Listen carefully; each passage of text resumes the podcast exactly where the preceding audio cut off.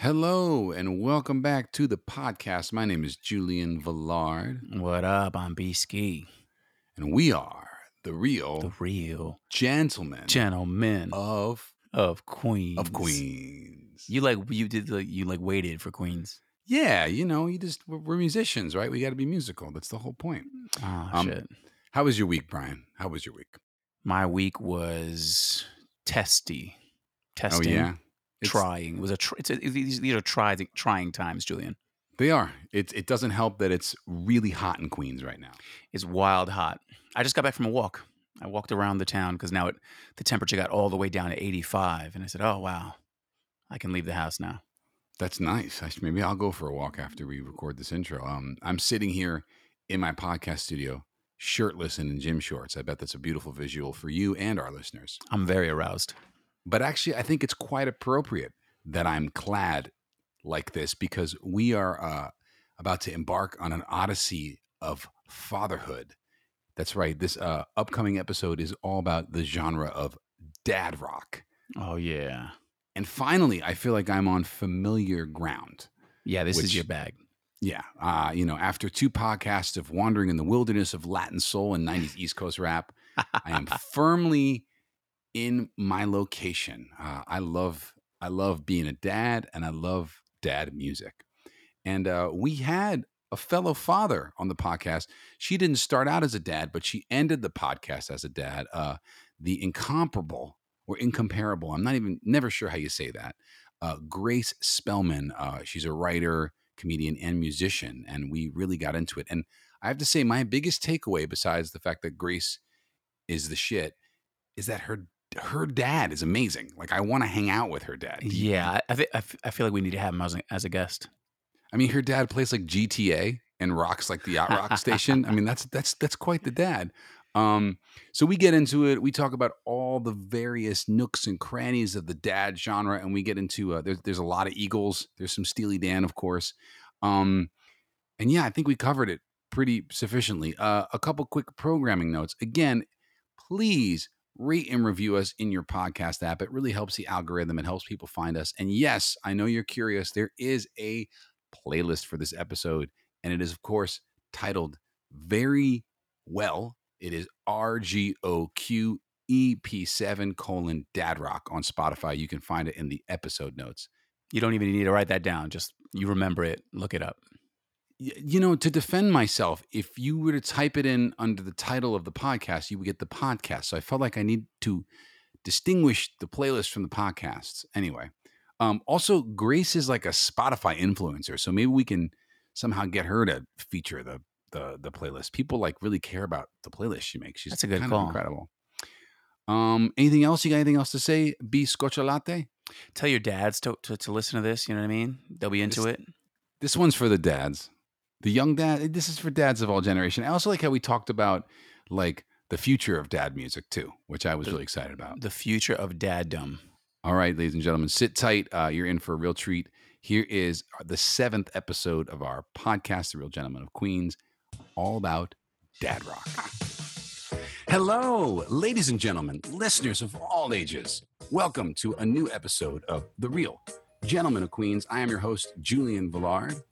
I am your co-host, B Ski Goyaso, And coming uh, to you live from the nursery once again. from the nursery, you've turned your AC off this time. I'm very proud of you, Brian. Um, Listen, we have strive. another great episode for you guys uh, and a very specific playlist yet again that we're going to discuss a genre that brian and i i think we can say that we have a fair amount of experience in wouldn't you say that brian I think so. Yeah. i think so i mean we qualify uh, we, we, we, we are of this thing we are uh, one of the, the the title i'm not even saying this right we're one of we're the title of the playlist we are that Who but us is more qualified to speak on dad rock than dads that rock? that's right we are two dads that rock and we have another dad with us Mm-hmm. that's right hmm uh, Absolutely. writer, comedian, musician, Grace Spellman. Grace, you identify as a dad, I've heard. Yes, I do. That's my dad voice. Yeah, I do.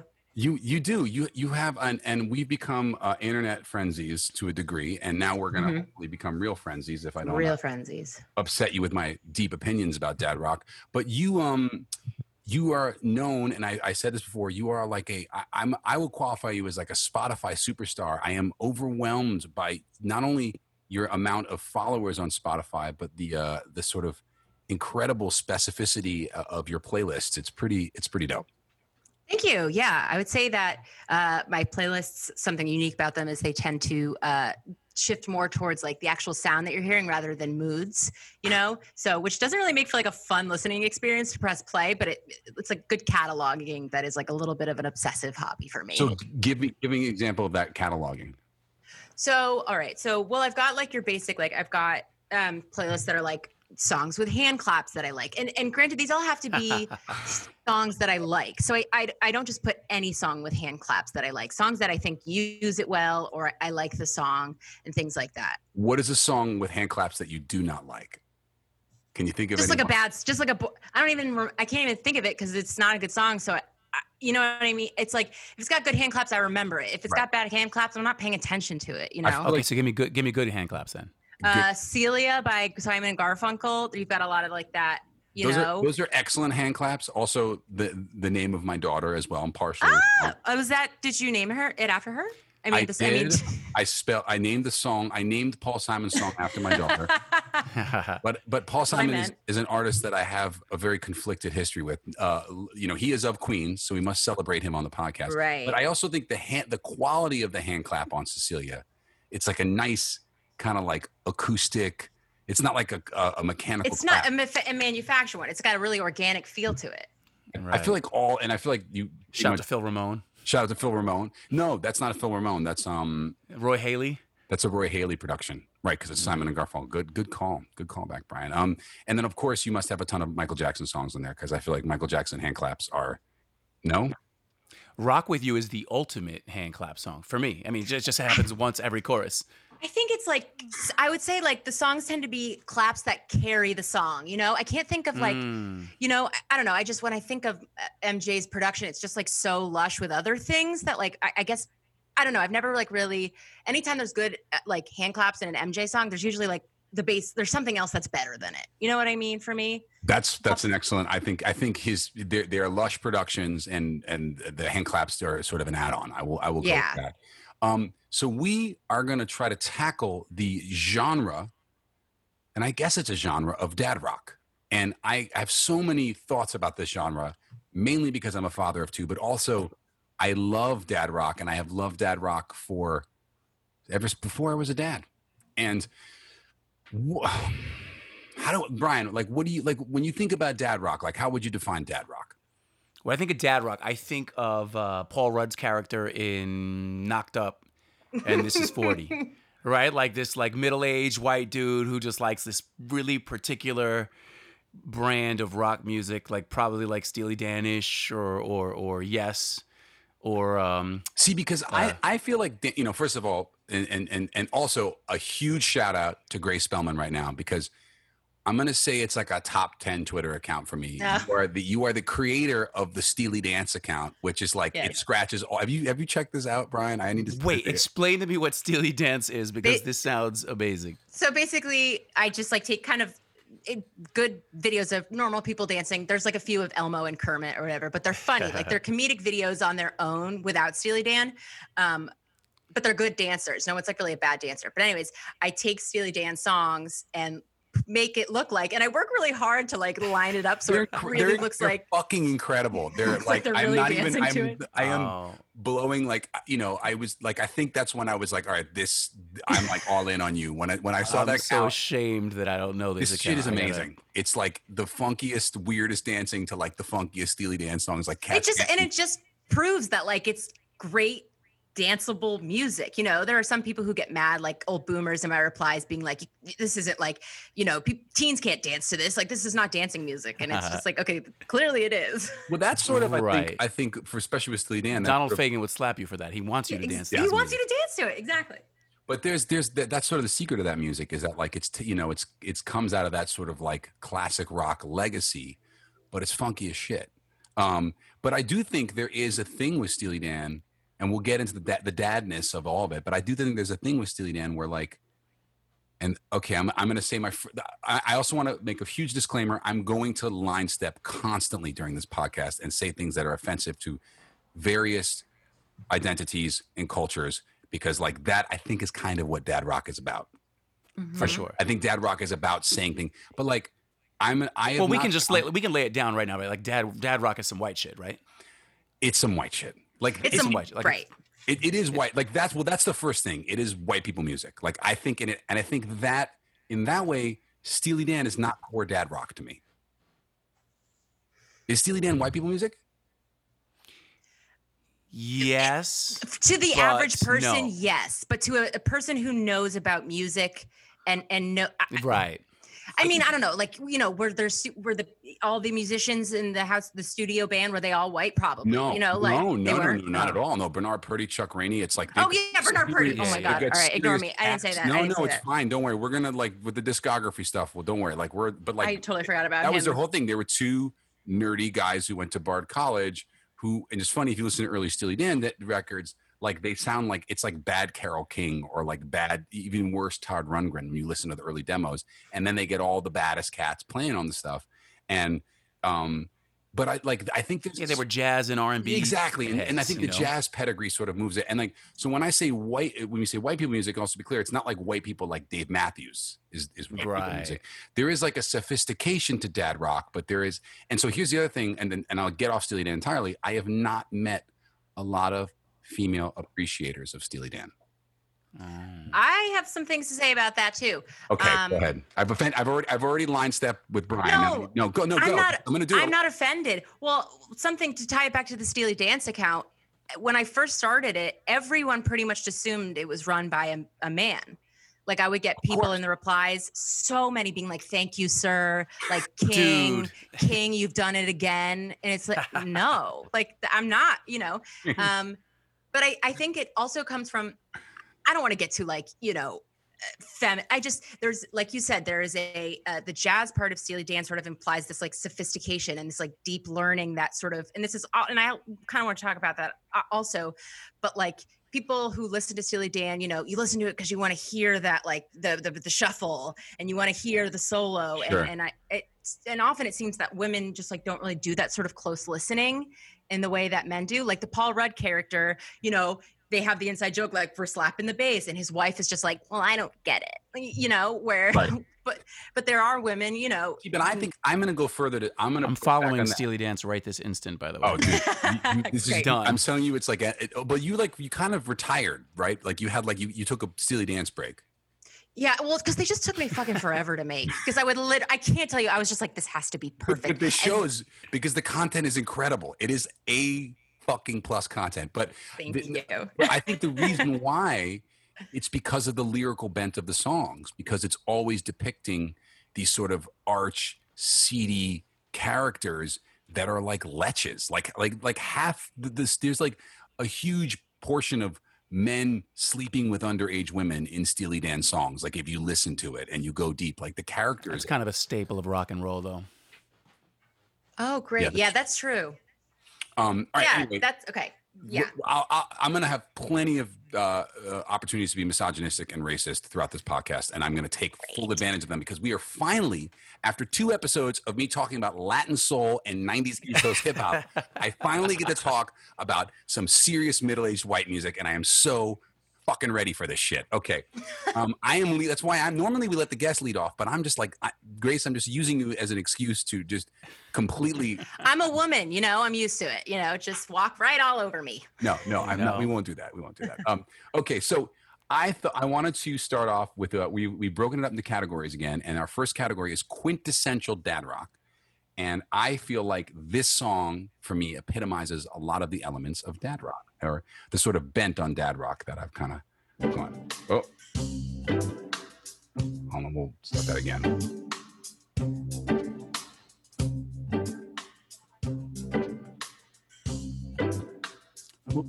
Some long uh, polyrhythmic intro. Seven days was all she wrote. Kind of ultimatum note she gave to me? So we are listening to. Gordon Matthew Thomas Sumner, aka the artist known as Sting, former lead singer of the Police, and this is off of his solo album, Ten Sumner's Tales, or Summoner's Tales. I never know if he's like he's making fun of his last name with it. Uh, the 1991 release, I'm gonna say. Uh, I'll look at that. Turn this down a little bit so I can uh, get my spiel in. And uh, sort of, you know, has a lot of his biggest hits. Fields of Gold is on here. If I Ever Lose My Faith in You is on here. Um, actually, it's 93. 91 is Soul Cages.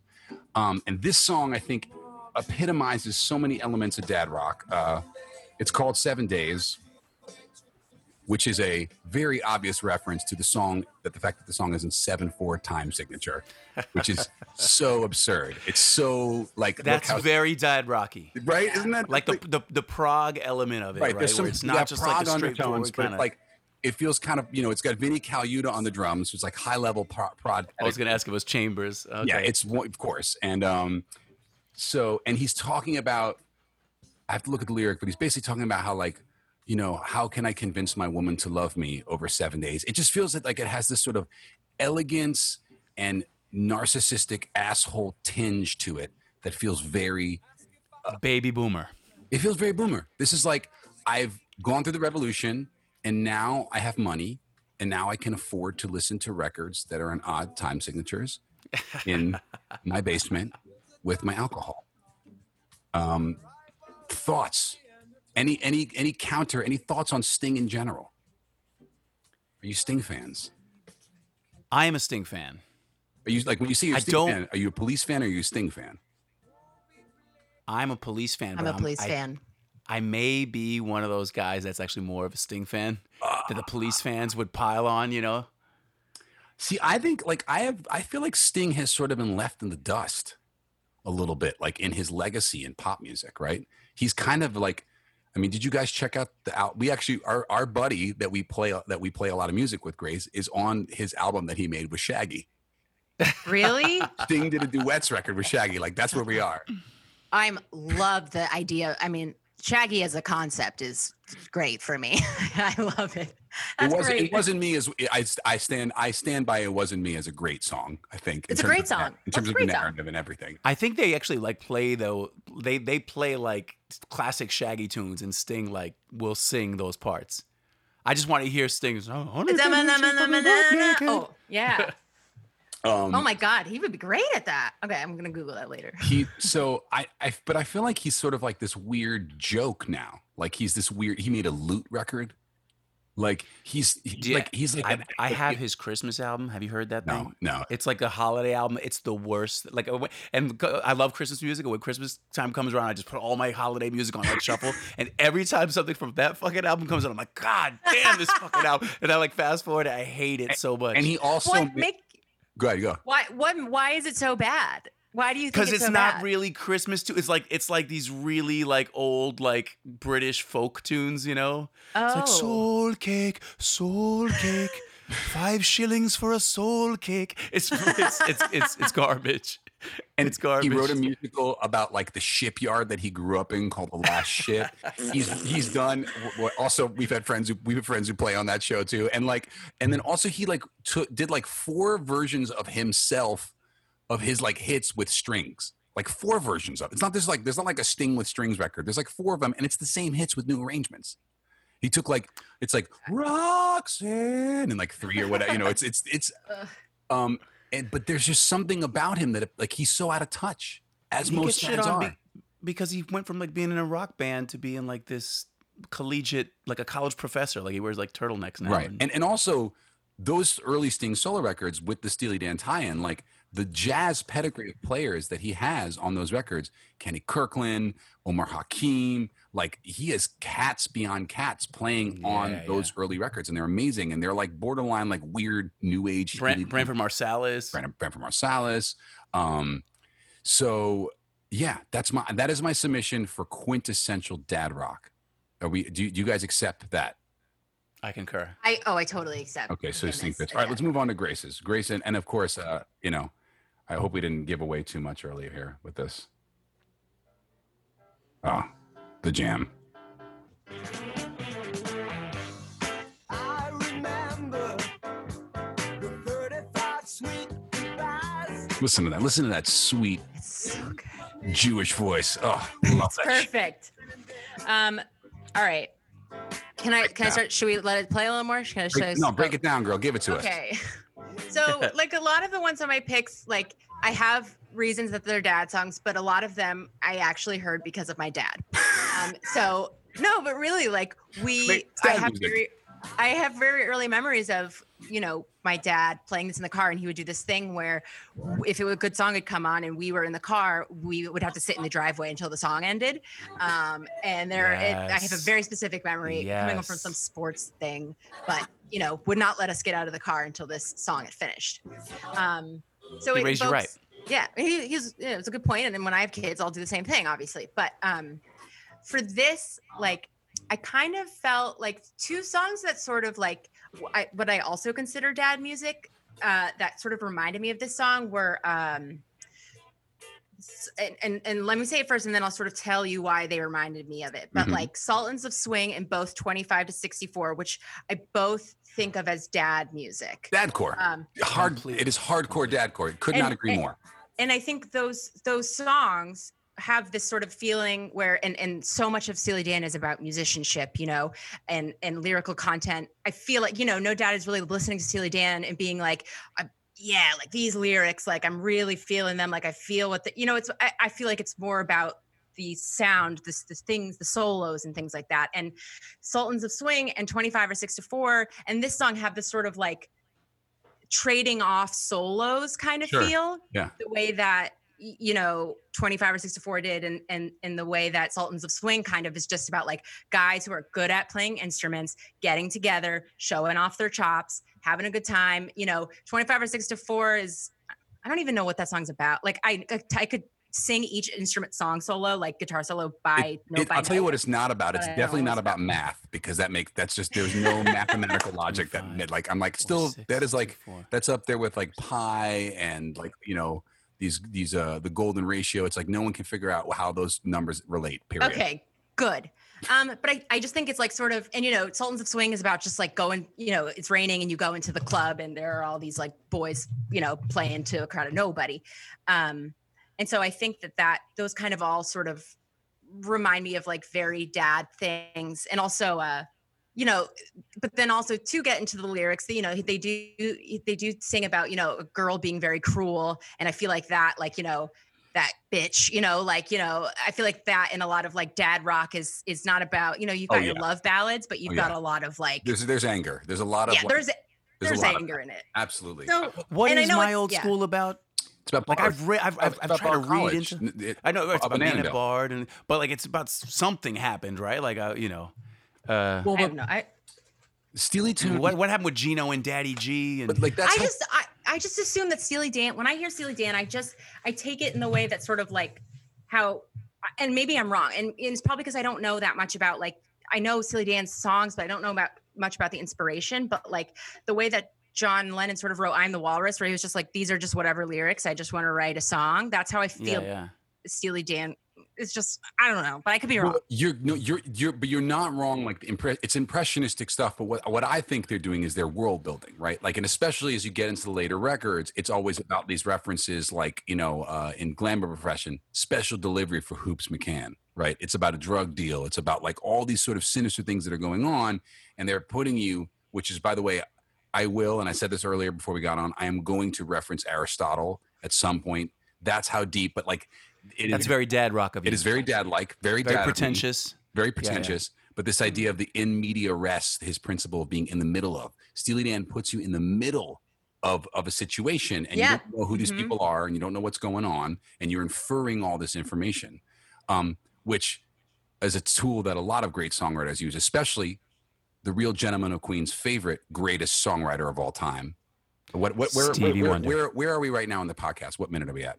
How long have we gone? I think Uh, we're about like 20 minutes. we're 20. something. Is it, I don't even know if we're that far, but it needs to be said. Bob Dylan's the greatest songwriter of the 20th century. It just has to be said, Brian. Every podcast at a certain point. He's the best Don't you agree? songwriter in his particular boxcar on the train. I can't even tell if he's fro- frozen or Frozen or offended.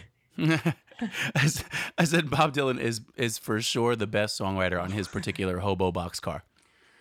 We have a long term. It's yeah. Anyway, we'll, This we'll seems leave- like a personal sort of thing that you guys have talked about before. it's it's it gets a little yeah it gets a little thick. Does Bob Dylan make dad rock? It's not. It's, it's not. Uh, Bob, it's Bob not, Dylan makes everything. It's Can not I- sophisticated. Can I enough. Bob Dylan ask you a invented question? Bob, did you say Bob Dylan invented rap? People love saying X invented rap, and it's never Yeah. a ra- and it's never like it's a black never person. a rapper. No, no, yeah. It's, it's always a white person. It's always people have said to me like the opening number from the Music Man is what invented rap music. That's not true, but right, right. What were you gonna say, Grace? You were gonna, I, I didn't, but oh, I was gonna no. This is Go it was just about like uh, something that had happened to me. I, I just like haven't really been able to talk about Bob Dylan that much with people, but like it's kind of well, it's like well known that he's. I had said it, and people. What I'm I'm saying this because people got mad at me for having this opinion, which is that Bob Dylan is a bad singer. Correct? Isn't he not Yes. a great singer? Um, we this is listen. You are you are really going to the third rail of this podcast. I'm sorry, I'm sorry, I'm sorry. Straight away. no, We don't- I- I- I'll just let- let's- come let's again. I'll come back steer another right time into we'll it. Talk about it. Um, he's yeah, he's he's maybe the greatest singer of all time. I mean, if we're gonna, Bob Dylan is not what you would call, you know, the same way you would, you would say, like, you wouldn't call this man classically handsome. You would not call him, uh, his voice classically pleasing, but he's an So effective good, singer for right, what he does. good. Right. You wouldn't call him a good singer, but but he gets the job done for what he. Yeah, I'm Ne- not it saying needs he's to be, bad yeah, yeah. artist. there's a lot of Bob Dylan and Donald Fagen though. Would you agree with that statement? Yes, and I would also agree that Donald Fagen is of that same ilk. That he does not exactly sound good. Um, I so I see my whole thing, and I I think I think you are I think Steely Dan. You cannot make a dad playlist without Steely Dan on there, but I do think there and something you hit you hit on Grace that's really interesting. There is this sort of like hidden like darkness and rage in their lyrics, and I think true dad rock. There's always this sort of like un, I am unappreciated. I've been emasculated, and I'm going to hit back now on some woman or some situation in my lyric um, I think that is like a telltale sign of of, a, of dad rock. Like there has to be sort of this like my if my my my power was once threatened, and now I'm like taking it out on whoever that is. I mean, it makes sense. This is a feeling that men have just like almost by default. Like if you're a musician and you're a man, you're having these feelings probably already. Why would you not include it, you know, into your songs? I mean, I that it's it's in so it's in so it's in so many songs. And absolutely, and yes, and and and I, you know, I I would I, I'm sure in some of my earlier work I've done, I've been guilty of it, as for for sure. Um, hopefully I don't anymore. Um, I just talk about mainly how sad I am. Um, okay, Brian, let's go to your quintessential dad selection here. And I I I, I can get behind this. you can get behind this. All right, cool. You let me know if you think I'm off in this. You know, you know. I mean, who's got more kids? You got the two. You got the two to my. You, you, So I, I so for every kid I have, you have two. I, exactly. I have double the. I have double. All right. Anyway, go ahead. What, what we listen to, Brian? Yeah, let that ride, baby. This also This is Graceland. this also will fall when we do our um, cultural appropriation uh, playlists. I think this is going to be the. the We've got. Pl- oh, he's got. He's got plenty more where that came from. We'll be all Paul Simon just stealing music from other people. The best was I was I was doing some uh, you know as as I'm doing my research for the show. You know, ten minutes before we hop on. Sure. Uh, there was a there was a song fact note that says this song was written and produced solely by Paul Simon, and I just nearly I, I nearly threw my computer on the floor. So we're listening to Graceland by uh, the man, Mr. Paul Simon, who's way better than Bob Dylan. Uh, and this is this is from it's uh, it's the self-titled track from Graceland, and uh, I thought this checked all the boxes for dad for dad rock. You know, it's it's music that dads listen to. I, I tend to think of dad rock as like, uh, at least in the classic sense, as like some baby boomer shit. And uh, you know, who's more baby boomer than Paul Simon? And this is like '80s Paul Simon. You know, by the time you know these these guys are all like dressing in like Coogee sweaters and like weird '80s fashions, and uh, I think it gives you like a double dosage. It hits you on dad uh, on two different dad levels, right? Because it's it's dad rock just being in the genre that it is, and then also the lyrical content. It's like telling the story of a divorced dad going on a road trip with his kid, you know, while you know to get over That's good. Yeah. uh, this this this breakup. I, th- I think it was written about uh, the breakup of his uh, second marriage to uh, Carrie Fisher. Carrie Fisher. A lot of good, lot of good Paul Simon songs about Carrie Fisher. Um, maybe my favorite. Um, It's the one on Hearts and Bones. It's Hearts and Bones. Hearts and Bones. Great song. Yeah, Great Hearts and char- Bones. great That's right. That's right. And the nine-year-old traveling companion he mentions is his son Harper. Who sounds exactly like him. Does he sing also? Harper Simon's music. He it it's just like Ben Taylor with James Taylor. He sounds exactly like his father to the point where it's disturbing. I had no idea actually that his son had a music career. Har- you can Harper Simon. I- Did I? No, I opened for Ben Taylor. I never opened for Harper Simon. So does uh, Liam Finn, Neil, Neil Finn's son from Crowded House. That's a whole thing. Like son, Julian Villard has shared the stage with some of all of your favorite artists' kids. That's right. I absolutely have. Um, and and the, the idea that like we could do a whole uh, when we had Josh on, we talked about the Sons of Springsteen podcast. Um, but uh, the uh, I just totally spaced out. No, but that we could do a whole podcast about sons of famous people I like that. or son, sons of famous singers. Anyway, so continue. You were singing about Graceland. It is double dad rock because It's it, double dad rock, yeah. It's so you know, i i- it's dad rock just for the genre. You know, it's Paul Simon or whatever. It's it's it's a little proggy. He's proggy. He's out here, uh, you know, playing with South African musicians and you know getting But- getting world musicy on us. but not getting his hand like you know in a proper sort of dad like he's got enough money to be like i'm gonna go in i'm gonna record these musicians i'm gonna go back and do the rest of the record at home And I'm gonna rip them off and I'm gonna take all the credit. take all the credit I I I I these, are, in- these are in- these are podcast touchstones grace we must talk about the superior of bob dylan over all uh, songwriters especially uh black no songwriters no no. Julian must. we because this is Yeah, it seems like a Julian thing. no, this is definitely in the bylaw bylines of the podcast agreement that we signed, and then also we talk Mm-hmm. about how Paul Simon is a is a, is a cultural plagiarist, and we support, we are a Los Lobos supporting podcast. We are Los Lobos certified. we are Los Lobos. We're gonna get them on the, the, to their like legendary about talking about how uh, Paul Simon like made them sign contracts that they couldn't own any of the music they wrote. And all I need to share. I need to share with you this quote I found while researching Graceland. Right, he's telling the story about how he was, you know, he heard this Johnny Cash type rhythm in his head, and he had put together this rhythm section from South Africa, Ray Phiri, Bakithi Kumalo, and Isaac Mtshali as the rhythm section. And he says to Ray, you know, I like this drum pattern. So, you know, take it, listen see see if you can do anything with it. And he says uh, Ray starts to play his version of American Country. It was in the key of E, and then he's playing. Uh, uh, and then he, he, he goes to this relative relative minor chord to that key, and I say, hey, that's interesting that you played a minor chord because all the music I'd been recording in South Africa, uh, it was all three chord major chords, and there was never a minor chord. There were times when I'd ask Ladysmith Black Mambazo to, to sing a minor chord, and they couldn't sing a minor chord. They just they just didn't hear it. So what I'm telling you, what I'm telling you, disrespect. Paul Simon, it, the, he brought minor chords to Africa. Did you know that? he Colonizer. He, he invented it, the colonizer, right? He, his version of Manifest Destiny was bringing mi- minor chords to the motherland. he there there is a, a thing of him like that's just sort of first of all he ha- clearly has like small man problems like that is like a napoleon Is he short? Is he a short guy? He- I'm gonna Google. it. oh my god paul simon He's a little guy. Yeah, he's a paul little guy. simon might be the shortest man of all just look at any simon i'll go yeah he's really short He's prince sized. It's a baby. He's- he is a pri- he is the he is he is like in the measurements of pop stars he's Prince sized. he's smaller than tom cruise he's prin- he's like smaller than pacino he's Prince sized. Paul um, Simon, Prince, Bruno Mars.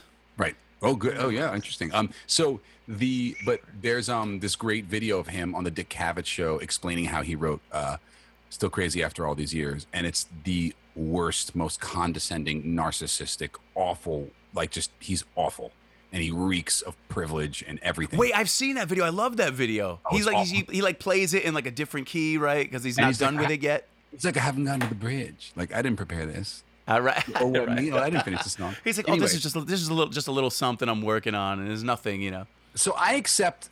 I think all. I think both of your submissions, being also being the arbiter of dad rock for this podcast that I've named myself in the tradition of dad rock. I have just assumed that I'm the person who decides what dad rock is. I think both of your submissions are absolutely quintessential. I agree, hundred percent. Okay. That brings that brings me much joy. Um, it should. Now we're on to our next category, the outlier category of dad rock. These are things that are push the boundaries of dad rock. And I'm going to lead off with this because I have a lot to say here, as usual. What what you- what's this you say? What year is it? is it 2001? Have I just graduated Hampshire College in Western Massachusetts? I think I have. Welcome to the real world, she said to me. Kind of All right. I can say it now, 19 years later. This is a certified bop. Oh, it's so good. It's so good. It's so it's good. so good. It's so good. I fuck with this song. I could not So say good. that. The best of me. All right. Anyway, um, th- you're listening to a not short man. How tall is Mayer? He's a 6'4", solid 6'4". Oh, of course he is. Yes. Mr. John Mayer, hailing from Bridgeport. John Clayton. John Clayton Mayer, hailing from Bridgeport, Connecticut. No way. The home of the blues, Bridgeport, Connecticut. The home of the blues. Let's get to that weird chord. Here we go. So yes, this is uh, his lead-off track from his debut album, I'm so mad. Squares. Uh, no such thing. So, a little history on me and John Mayer. Um, I uh, was one of those. We're we're almost exactly the same age. He's a year older than me. I uh, two years older than me. I was very much trying to get a major label deal in the early aughts, and uh, eventually succeeded at my quest in England. Um, but at the time, I my music and my mu- was very much like in that zone, or I was like trying to occupy that space. And he was the goat. He was the guy, and it was very difficult for me to sort of appreciate what he was doing at the time because it was too close to home. And I, you know, I was in that lane with the Gavin DeGraws and the Jason Mrazes and all the sort of, but and that lane has a name which I think for me, which is tangential to Dad Rock, and it's Boyfriend Rock. And John Mayer is, in my mind, the godfather of boyfriend rock, which essentially it is the rock that your boyfriend makes. So Dad Rock is just grown up boy- boyfriend rock. That is exactly correct.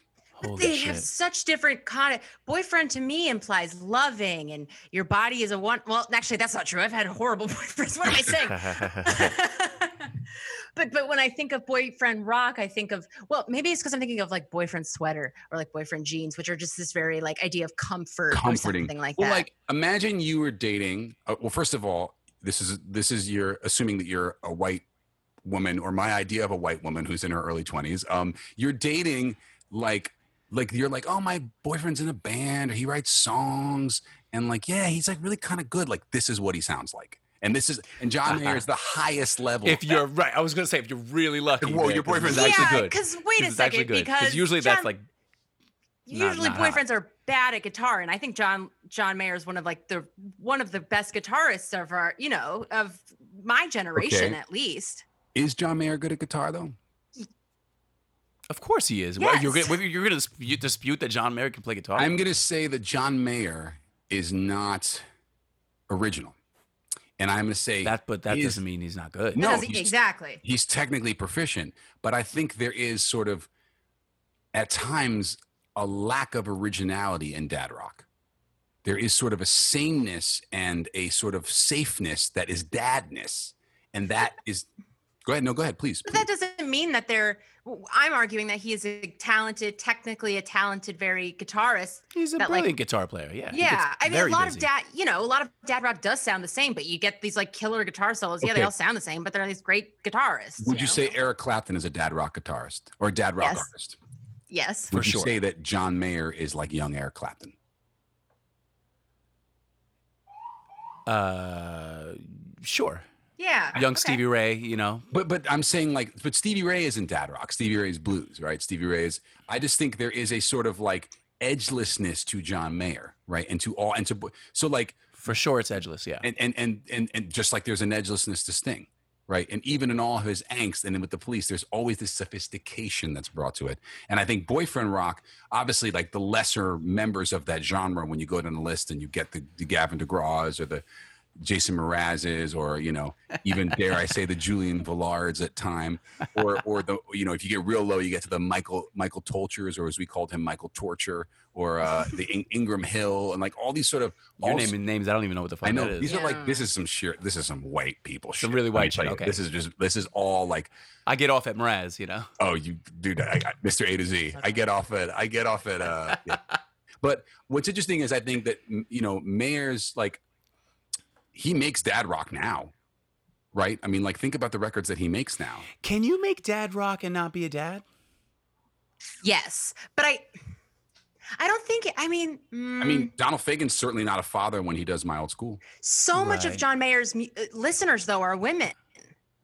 Yeah. So so many of them That's are. good- that is a good. Well, that's why it's boyfriend Mm. rock, I guess. That's what that's Right. I, I'm sort of. I'm. It does- it- pretty it hard right checks now, a lot. That's, that's I- an excellent point. yeah. But it's very like it's very proggy. Like this, remember with this with this guy on the radio? This is this is not like your typical Right, pop it's like gets the right. So it definitely deep- checks that box. he's got like this serious session, like Nir Z's playing drums on this who plays with Genesis. Like he's, you know, it's there's there's like, I just feel like there is a lot of similar traits in John Yeah, Mayer yeah. to all like like he there, I- there is a level. well, level. he's notoriously a dick. You there know, go. and My my main beef, I think, is I don't know that I'm ready to call millennial music dad rock. first of all, Like, doesn't it have John to be Ray- like John two Ray- John, generation- John Mayer's not millennial music, but his fan base is. Yeah. No, I don't think so. When did this this came out in 01? You know what I mean? Like That's not millennials. That's not, that's Gen X, man. He's like this sort of transitional artist. I'm a millennial, and and I remember like waiting on the world to change. That was like, you know, I my dad. Well, my dad got Room for Squares first, so I heard it in 2001. I was in fourth Okay. grade, but See, but it, See, my but dad is the reason, and he has the guitar uh, tabs for it. We had the book. Yeah, I, thi- I think Mayer's audience is millennial. You know, I he think- I himself think- may be Gen I- X. I think Mayer. How old is the brother? he's? Forty two. He's 40. Okay, so he's Gen X. I, I he I think Mayer I think Mayer is that Mayer makes dad rock, even though maybe his identity. I mean, like, but he has a deep kinship with artists like the, the Eagles and like Sting and all these sort of like kind of core genre stuff that I think he's just sort of like he's like sexy dad rock, you know? Hmm. Or like, but there's something about him that's like so toothless in his music and and and excellent. There's an excellence to his. I mean, I, I and I I have like come around. I mean, I was the Mayer hater, as Brian I like to call it. When you're a hater, you're a connoisseur. It's like it's spelled H A T E U R. I was a Mayer mm-hmm. hater, and I've come around. You know, I, I think it's that that I think it's that tune New Light, and it's also those the, the later the newest record, The Search for Everything. But like, and also he's now revealing in his lyric what an asshole he is, and I kind of have respect for that. I'm like, when I heard who says, I'm like, all right, there's the guy. At least that's honest, you know. Like, Well, I mean, weird- he, his his debut on, on Room for Squares, he sings "My Stupid Mouth." There and, you go. know, and also, knows? when is he gonna get fucking canceled? Because He I was think- always he was always showing us who he was. yeah, that's a really good point. That like it's kind of hard to cancel a guy who you know Rolling Stone interview like ten years ago was. I mean, Oy. he's just done horrible shit. Can, Terrible. can I don't know. I mean, I guess yeah, I don't know. I just feel like he's a he, like I mean, whatever. I also know other intel that like he's an untoward human. Um, Oh, But, um, y- yes. I've, I mean, I've I've have friends who have. Yeah, he's a really bad guy. all right, so I see there's some there's like some doubt in the ranks that like maybe this is like, but I do think that this this is on the this is on the outer edge of what I would qualify as dad rock. Like dads, this is okay. Like, But this it's, it's your outlier pick. This is this is This is supposed my to be outlier pick. debated, Yeah, right? this is. I think like dads fuck with John Mayer. Yeah. I fuck with John. All right. All right. All right. Let's keep going. The silence is is deafening. Um. All right. this is this is Grace's outlier dad, it's rock, an outlier. which I think is also interesting. I'm gonna.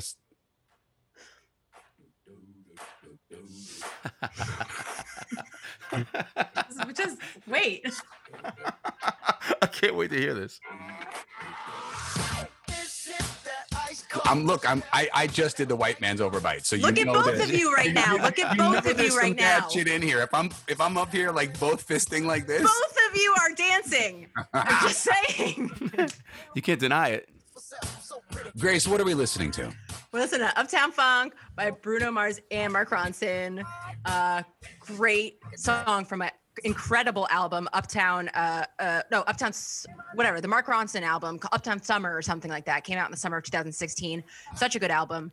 Uh, with like you got Kevin Parker from Tame Impala on it. Stevie's on the opening track for this. It's a great album. This- It's a great song. This is on a.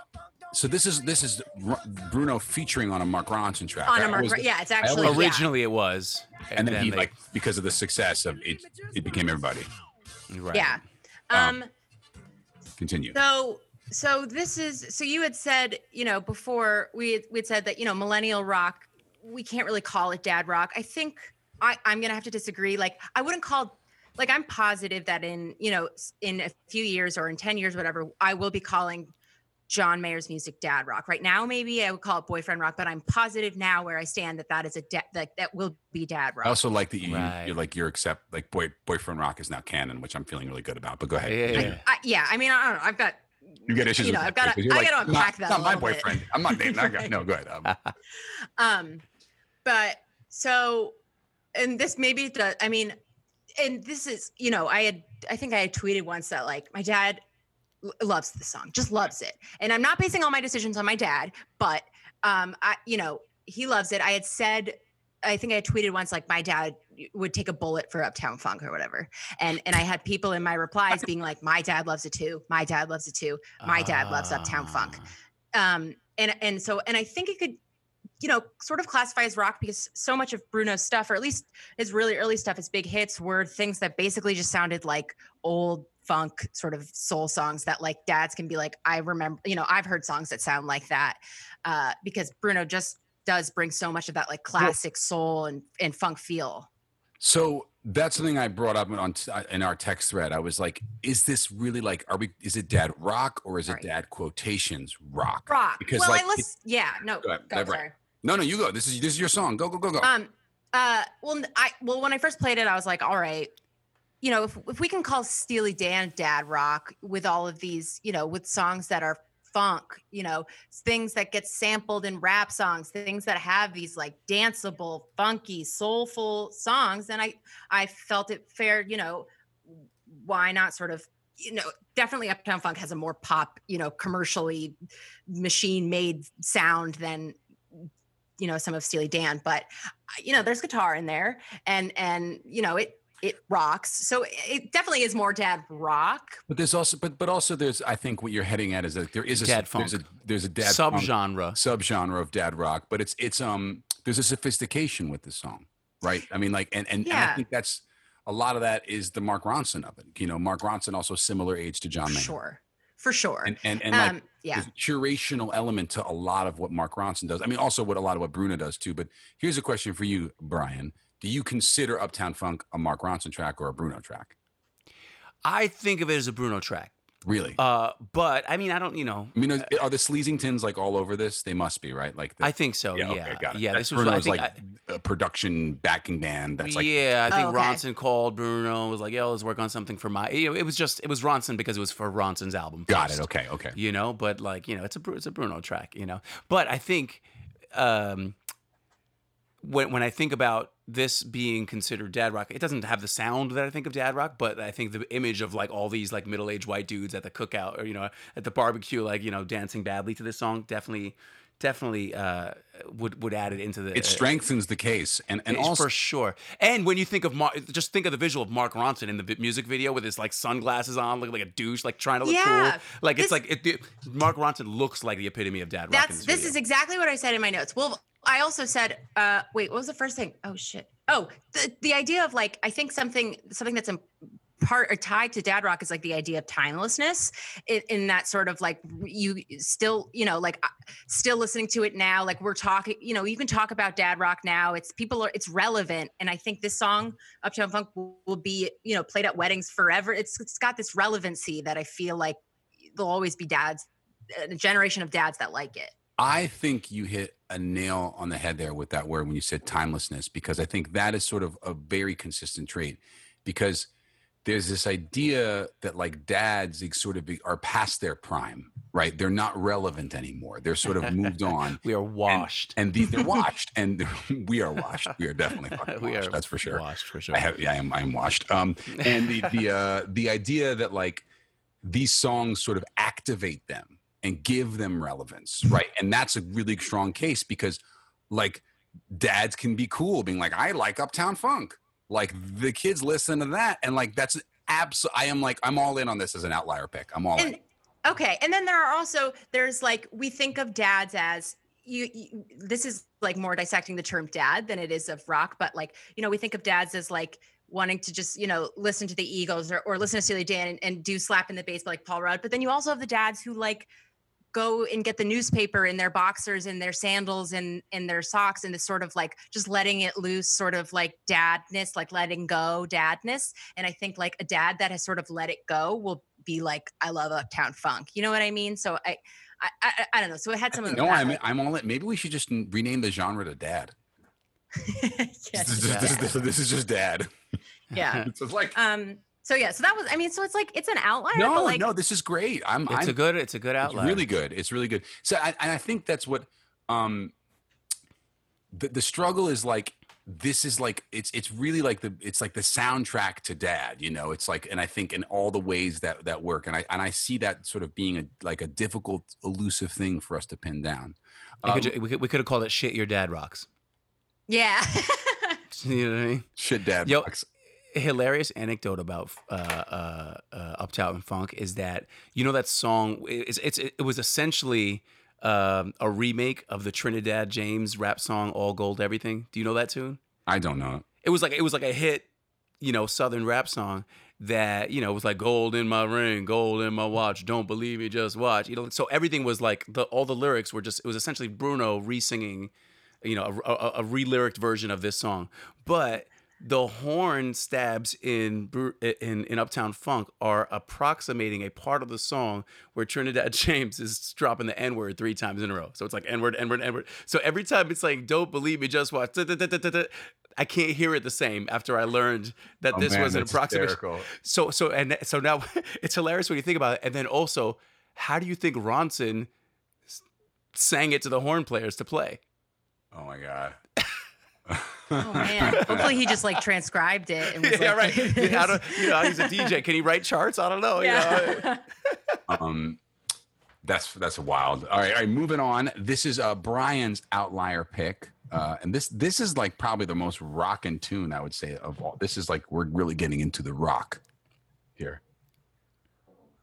stone cold jam in my opinion too Oh, you rock with this? You mess with this? how can i mean come on This is my shit. Mm-hmm. And in 97, this was my shit. I drove a, in 1997, I was driving a 1984 Nissan Maxima. And I had a tape deck that I rocked this album on. i'm so Thoroughly. I, I i love that like we're bringing out the orange county the, the new york state orange county in you brian right now you're, You know what I mean? Yeah, listen, you know what I mean? I grew up in the burbs. you're getting in I grew up in the burbs. suburban roots here My, you know, my street cred's in order, but also, you know what I mean? Got mad white friends. I know that. I know my white shit.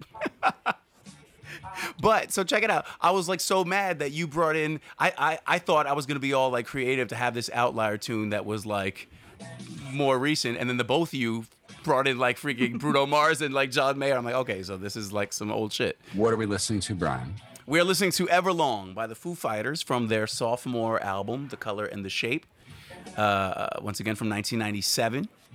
And uh, I included this to say, you know, the classic archetype of, of dad rock to me was baby boomer music, right? But uh, obviously, as the time, as the years go go go by, you know, our music becomes dad rock the same way we become dads, right? So now, the shit that we grew up on, this is like my high school, you know, the, this is the year after I graduated high school, you know what I mean? So now to like the young kids, this is dad rock, you know, and um, I don't know. maybe not quite because like, you'd have really young dads. Like how? What do you young are the- mean? like how young are the kids? Like to ten year olds, this is dad rock. Well, to a 10, to, I mean, to a 10, 15, 20 year old, like we're in our 40s. Think of, think of how old 40 year olds were to you when you were a kid. Yeah, it's old. You know what I mean? So, you know, I don't know about the lyrical themes. I don't know about, you know, I the main thing that makes me think this is dad rock now is A, you know, I'm of the dad generation now and this was my high school shit. And then B, I think of the fact that like Dave Letterman loves this tune. Do you know that story about how like when Dave Letterman uh went uh, went for like triple bypass surgery or something like that. Like this was his shit. This was like his favorite song or whatever. Right. So then when he finally came back on the air, uh, you know, uh, his his the show as a surprise him got like the Foo Fighters to come on like perform the show for him. It was like this big moving moment. So like, look, if Dave if Dave Letterman fucks with this shit, it's dad rock. You know what I mean? This song rocks too. I mean, like, what's his name? It's is, beautiful. Is Taylor Hawkins the drummer? Is that who that is? Da- Dave Grohl is actually the drummer on the track. He's so, on this one. Okay, so this is like full Grohl, full. Yeah, yeah. This is this was one of the he. I, I forget who the uh, original drummer was in Foo Fighters, but um, Dave Grohl famously thought his drum tracks weren't cutting it, so like behind his back, he went and like redid all the drums for the No, I entire think Paul album. McCartney. yeah, and then they hired Taylor to come in and like you know now Taylor records, but this was still Grohl on all the drums. Did you know that Grace that Bernard Purdie claims he played all the drums on the White Album? That's Yeah, Purdie. that's the, Purdie. that's like one of Bernard Purdie's things. Like I played the White on the White Album. That's me. Purdie's been saying that wild shit for years. Shut you know? Yeah, he's like He's that's like- me. That's me on. That's me on that shit. Well, he's he's like you know that bass player Carol Kaye who claims that she played all of like James Jamerson shit on like the classic Motown records. She's claimed like- to play James Jamerson stuff. No, no, Yes. no. Carol Carol Kaye, like the super famous. Who's yeah, a- yeah, I yeah, yeah, big- Yeah. incredible female bass player from this. Well, so so it's like you have these two legends who already have amazing Right. stellar resumes, and they still feel they need to pad it some more by being like, "Yo, I, I actually played on everything that's great." It's all me. Um, I will. I will. I like your interpretation there. As again, as the as the true arbiter of dad rock in the room that I've named myself, which is a very dad thing to do. I think that that I like the fact that you're saying that that this through the passing of time. But like again, it's it's it's, it's so much of the dad rock thing is related to time, right? It's it's related to this idea of like what was relevant will eventually become dad rock. Right. Less is it's a less less about a particular sound or genre, and it's more about the the audience that's listening to it. Does trap rap become dad rock eventually? You know, well, I think you. I, I don't think you call it dad. You would call it dad rap. Hmm You know what I mean? Like there's I'm there's so dad excited rap now, for you know dad I mean? rap. Yeah, Yeah, I'm so well, excited we'll for dad rap to really take off. I will you know? argue that like Biz Markie and Slick Rick, that stuff is dad rap. Oh my god, you should you have seen like Run weekend. DMC is total dad rap. this My point. dad's favorite. So, you, have you guys played GTA Five? I have. I do not. Yeah, I have. I have. I okay, think, well, you can. There's a there's a there's a when you drive around, you get to choose the radio, and there's all these different radio stations. You can listen to all different genres, and one of the the radio stations is West Coast Classics, which is all really old uh, rap. And my dad loves playing GTA Five, and that is his favorite station. So Your dad much. sounds hip as fuck. your dad is a He's legend, cool. Grace. That's why I was like had a lot to say about this episode. Uh, but but yeah, so I, I think that there is already like a very dad Yeah. rock, and my dad already has like been very drawn to like really early '90s hip hop. So dad rap. Not to Slick big, Rick is definitely dad rap. dad rap. Not to big time you guys in the room, but I may or may not be a voice in GTA Five. Um, What? You know, uh, there may or may not be a non-player character that walks around that you can beat up and yells at you, and then may or What may does he say? He's like, "Hey, get off me!" Wait, I know that voice. And it's like, "What are Well, you that was you. I, I, so I did a session for um Rockstar, like a voice of VO session, and like they recorded me saying all this crazy stuff and like whatever, and it was like a regular union voice session, and then like I then some fan of mine found it and like found me in the game, and it's like I don't even know how he did it, but I'm literally like some dude like you can beat the shit out of who has no plot relevance, and I'm just like whoa, you know. Anyway, That's- oh dear God, man clutches wallet. All right, we are moving on to the final round to our goat round, greatest of all time, Dad Rock, and I almost want to pass up going first here because mine is so. Oh no, you don't. I think I do. I think I'm gonna I'm gonna pass because I want to finish with this. You know what? Is that? No, I'm gonna go with it. I'm oh, gonna finish with it. with it. If okay, It's just like it's so epic and it's so intense. I'm gonna do it. All right, I'm gonna do it. My this is my goat dad rock pick.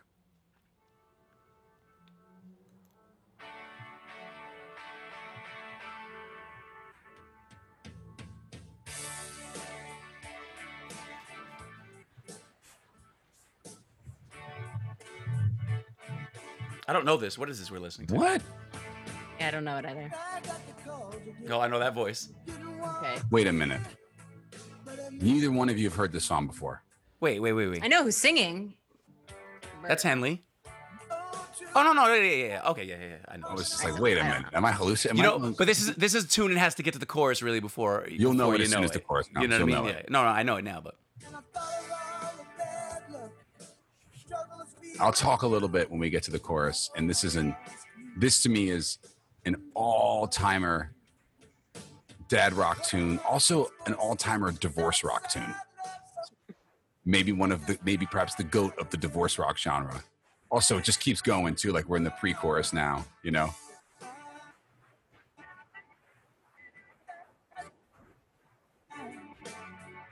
Um, hold on, I misplaced my. Uh... Anyway, this is uh, Don Henley singing "The Heart of the Matter" off of his 1989 classic, The Heart of the Matter. To get down. Oh, I know the song. There you go. I know the song. You know the song. Um, so this song is written, co-written by uh, J.D. Souther and uh, Mike Campbell of Tom Petty and the Heartbreakers, uh, who also co-wrote "Boys of Summer," famously with uh, Don Henley. Um, and I want, I think that this song has maybe one of the greatest first verses of all time, contrasted with one of the worst second verses of all time, contrasted with one of the most hateful bridges of all time. It is a lyrical hodgepodge that is totally heartbreaking. It's all about divorce. It is the like penultimate in entitled dad attitude. And of course, like nothing. So let me I'll give you like some of the breakdowns of this song, right? And let me, let me find find some lyrical stuff here. And I and you can make the argument that uh, I don't think Don Henley wrote the lyrics to the first verse. I think I think you hear you hear a lot of um, You think you can pinpoint which writer took which verse? Absolutely. I think this is a JD Souther lyric Ah. up top. The first stop is I got the call today that I didn't want to hear, but I knew that it would come. An old true friend of ours was talking on the phone. He said, You found someone. And I thought of all the bad luck and the struggles we went through and how I lost me and you lost you. What are those voices outside love's open door? Make us throw off our contentment and beg for something more. I'm learning to live without you now, but I miss you sometimes. I, I feel like I'm this is really weird that I'm just reading the whole lyric. But anyway, it's um I'm with it, man. I, I was rocking with this. Very Shatnerish. The more I know, the less I understand all the things I thought I knew. I'm learning. This is like this is dad at his weakest moment. I've been trying to get down to the heart of the matter, but my will gets weak and my thoughts seem to scatter. And I think it's about forgiveness, forgiveness, even if you don't love me anymore. Incredible. I think it's about. Yeah, it's a great lyric. Great, great, great. Next verse. This is there. These times are so uncertain. There's a yearning undefined. People filled with rage. We all need a little tenderness. How can love survive in such a graceless age? Ah, the trust and self assurance that can lead. What the fuck is this shit that can lead to happiness? They're the very things we kill, I guess. Oh, pride and competition cannot fill these empty arms. And the work I put between us, you know, it doesn't keep me warm. That has nothing to do with the first verse. You're right, bro. You're so right. The first verse is like wild personal, and the second verse is just bullshit platitudes. It's wild personal. and, it's, and then the bridge comes along, right? When he says, There are people in your life who've come and gone, they let you down. you know they've hurt your pride. You better put it all behind you, baby, because life goes on. You keep carrying that anger, it'll eat you up inside. The thing, they, they literally have lyrically have three things that have no relations to it. It's like basically, this is dad after the kids have left and he's had something to drink and he's fucking furious and he's going off about his divorce. And it feels mm-hmm. very, and I, and obviously I would be remiss that I do think the Eagles probably are the epitome of dad, dadness and dad rock in general. Um, what are some, oh yeah, let me get to my Aristotle quote essentially, which is that this idea of uh, it's uh, in media res in the middle of, right? It's this idea that the narrative puts you in the middle of this thing when it's just the first verse. I got the news today that I didn't want to hear. You want to know what happened, right? Right away. And it's just this, I think it's, it is a very, um, it just it just reeks of sophistication and ridiculous production and like just overkill. It's it's opulence. It's to me it is quintessential. it goes for a long time before we get a chorus. Oh my god! And it, it's like it takes its sweet time. I think this. What's the what's the length on this song? It's got to be a. It is a five minute and twenty two second pop hit. That's a slow build. Yeah. Oh my god. Wow. Yeah, But so uh, that first verse is so strong that it carries the rest of it. unreal, The right? first verse and the melody, right? You know, like it's it's just the lyric and melody is so great. this was and this was a number two hit on the mainstream rock tracks on Billboard. It was a top, almost borderline top twenty song. Is this the same album as uh, Boys of Summer? No, Boys of Summer is building the perfect beast. That's 1984. That's the early. That's which, which by the way, has like nothing else good on it. Um, in conclusion, that is my goat dad tune. Uh, d- and let's just move. We're gonna. I'm just want to cruise straight into Graces because it is like this is a seamless transition because it's like this is these are these. I think these guys. This is the heavyweights of dad rock right here. These are the heavyweight champions. I would argue. Um, and I allow this. Normally, we do not allow repeat songs by artists. That is a big no no. But because I don't classify this as a Don Henley song, I think we're okay. I think I think we've uh we have gotten through the uh This is the daddiest rock of them oh all. yeah.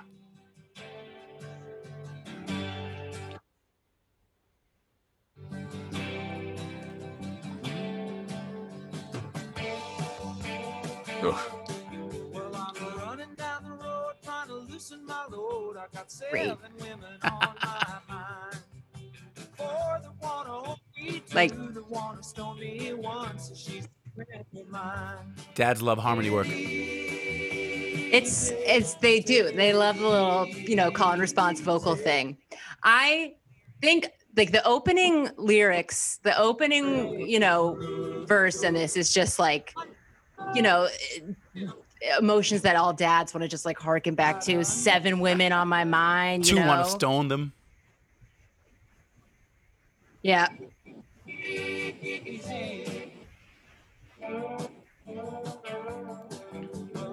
Who are we listening to? I mean, like, like you even need to say it, but go, go for it, Grace. This is uh Take It Easy by the Eagles. Yeah. It's just it's just so dad. This is what Dad song co-written by Jackson Browne. Famous- Really? Yeah. Oh yeah. Well, I mean, also, you know, a very uh, D- Jackson Browne, also a purveyor of the dadness and also maybe the divorceness. Lawyers in Love, some great dadness there. Um, Who sings lead on Take It Easy? this is Glenn Frey. Okay, so then you're good.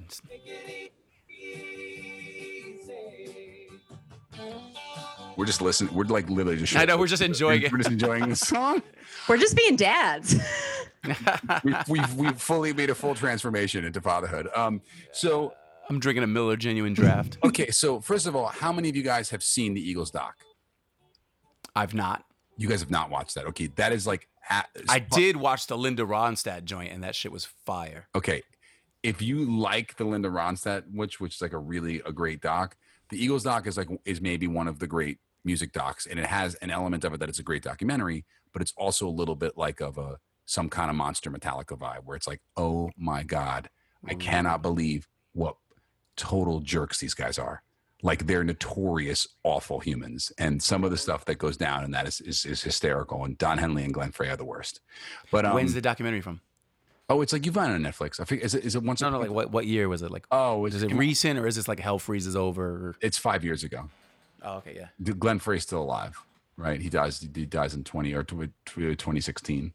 Um, first guy, first man out the door in 2016. By the way, in the in the year when when everybody dies, and you know everybody talks about Bowie and Prince, but Glenn Frey, Glenn Frey was out the door, early, checked out. I think in January that year. Um, wow. I don't know. Like, let's talk about the Eagles a little bit. Let's just talk about kind of like what they represent and how. I mean, are you guys? Do you guys consider yourselves Eagles fans? I love this song. And I know about two other Eagles songs, I think. I I stand life in the fast lane. I think that is that would have been like my pick. I love life in the fast lane. I think it's great. Hotel California, whatever this, and that's pretty much it for me too. Just like three or four. So you guys right? Because I, I'm I more of a feel like Steely Dan. I, I, I love Steely Dan. I got all, if if not all this shit, I got a bunch of their shit. I don't have any Eagles Yeah. I think the Eagles are like they have this quality to them. Like they're all their music is giving like unsolicited advice. Just take it easy, okay? Yeah, oh, every song, every song is like is explaining to you how you're supposed to behave. They have this sort of like weird, creepy, sort of narcissistic omniscience. They're just like, you know, like like they're trying to comment on like the way like the mood that's in the air, and you know, it's very boomer, very boomer. have you Um, guys ever seen the? Oh, sorry. Have you guys ever seen the the Hugh Jackman uh, "Take It Easy" tweet? No, It's it's literally just a picture of. Okay, I'm only saying this because I wanted to bring it up. But you can go back to your point, but it's a it's a picture of Hugh Jackman up against a wall. Someone's clearly taken the photo of him. He's just in a white shirt and he's smiling at the camera. And the caption is "quote Take it easy," unquote.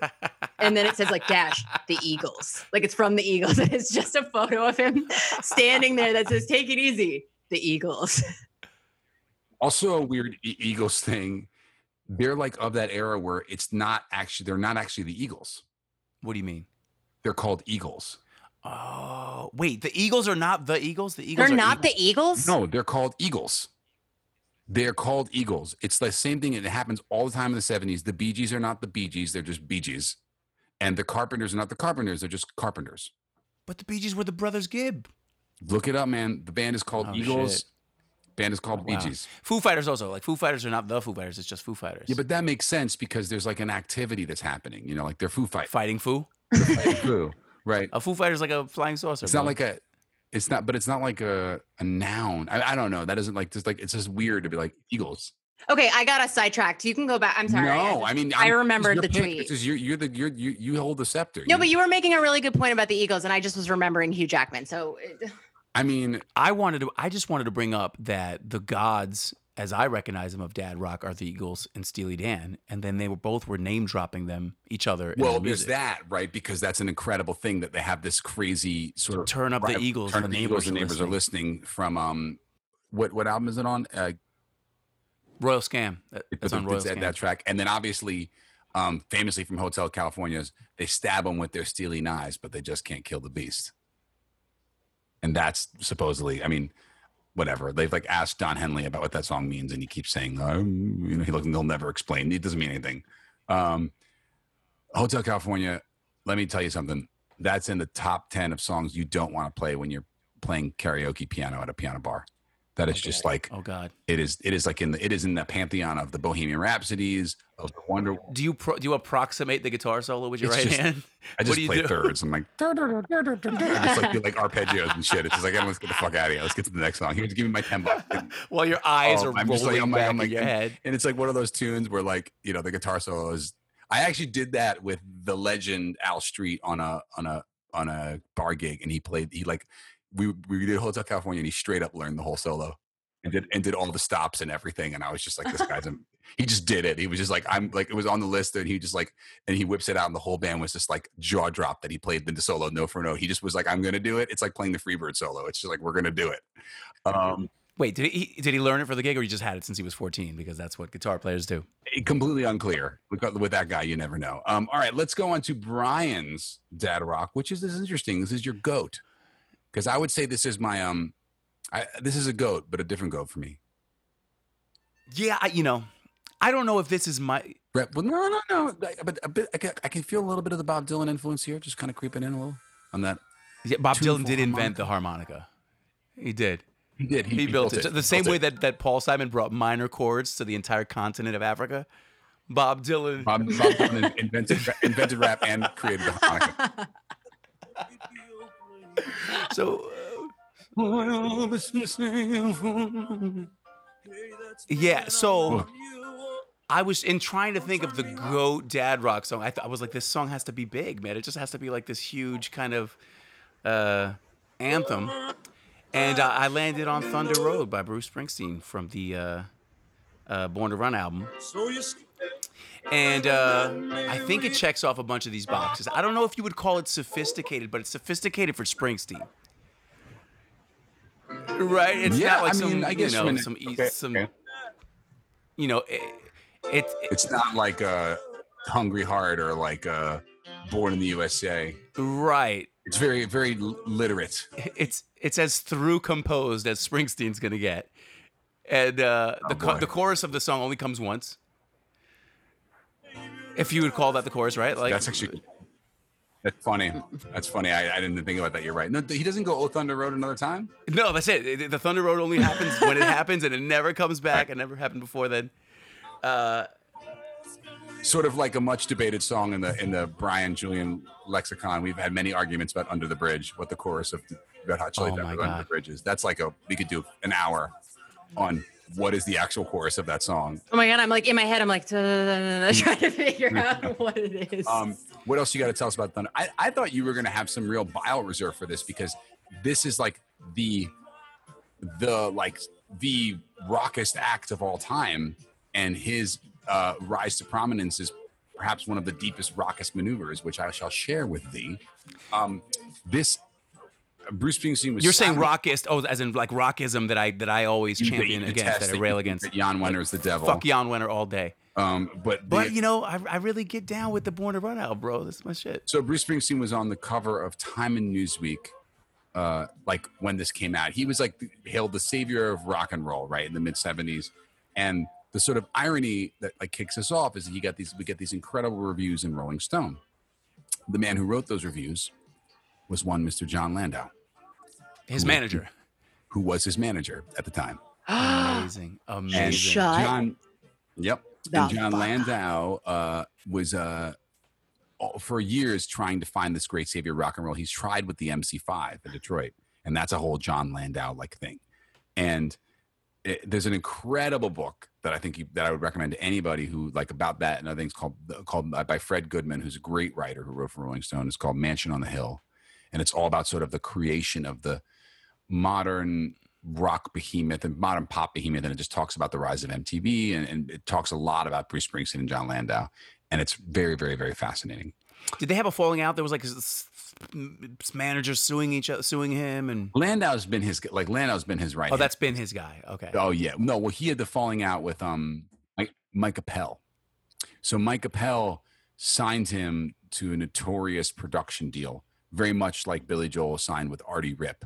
Mm. Um, the uh, these guys who have these names that like tell you what they do. You know, Artie Ripp, right? Artie Ripp or like Bernie Madoff. You know. Um, right so and and they both like then he didn't rec- uh, springsteen was barred from recording a new record for like you know that's like why there's this huge gap between his born to run and darkness on the edge of town it's like three oh years Oh wow. um alex I sh- yeah i mean what do you think grace you feel like this qualifies as dadness is your it, let- better question does your dad like this song No, okay. We were never a Bruce Springsteen family. I honestly, I knew like some of his hits. I didn't know them well. Really, I can honestly say that like the only Bruce Springsteen song I like love is the E Street Shuffle. But that's just like, I like the stuff with his. I just like don't. I, I'm not familiar with his like music stuff, and this probably is wrong. But like, you know, it, it feels sometimes to me like there's Bruce Springsteen, and then like there's Billy Joel for like your like Long Islandy sort of like tr- tribe. Uh, Long Island, right. Long Island has Billy Well, Joel. Jer- Jersey Jer- has Bruce Jer- Springsteen. Jersey- Right, Michigan's Jersey, got the, uh, bridge tunnel the-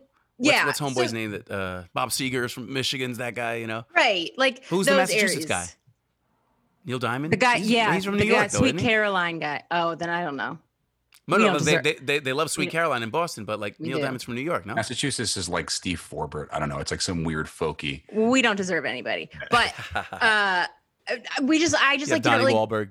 grow grow up with him, and he's also just like such a leer. He, I- I don't know, like he's known because he's a good lyrical guy. I mean, I don't know. He's got a great band, I guess. I don't know. I guess I just don't listen to him that well, but I know a lot of dads like him, so sure.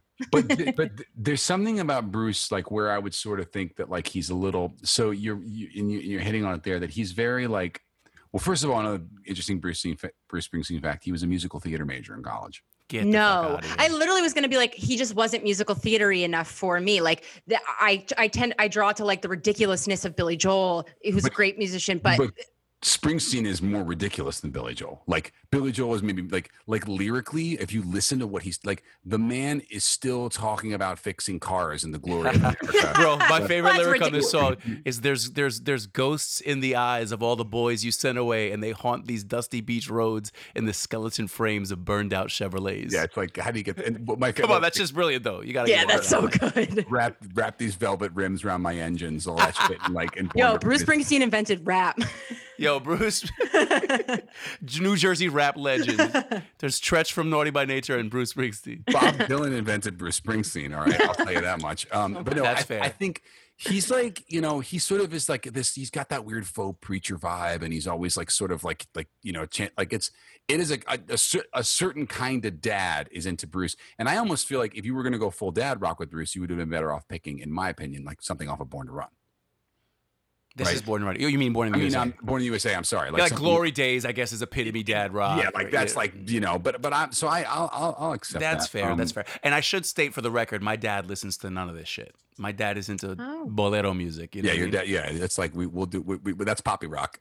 Yeah, Poppy Rock. Poppy we'll. Rock. Rock is what we, what we do. Um, Speaking of which, for Dad Rock, I wore the the poppy hat. oh, you wore the poppy hat. That's The right. poppy hat. This was gifted to me by one Julian, Claude Aw. Villard. I just Um, decided your middle name is Claude. It's Claude. I wish it was. It's so much more Jewish than that. Um, I think we've. That's it. That's our playlist. I mean, normally we have honorable mentions, but we're trying to keep it like succinct, and I think we've nailed it. Is do we got? Do you guys have any final parting thoughts about dad rock in general? Like, are there any things that we missed? Do, are there artists that maybe like we should be probably throwing in there, like to talk well, I, about? I like thinking about what the future, what the what's the next generation dad rock Mhm. going to be? Like we touched on with like I the like this. So, what do you, if you were going to pick one artist or one song that you think is likely to be viewed as that is a contemporary song that will be viewed as dad rock?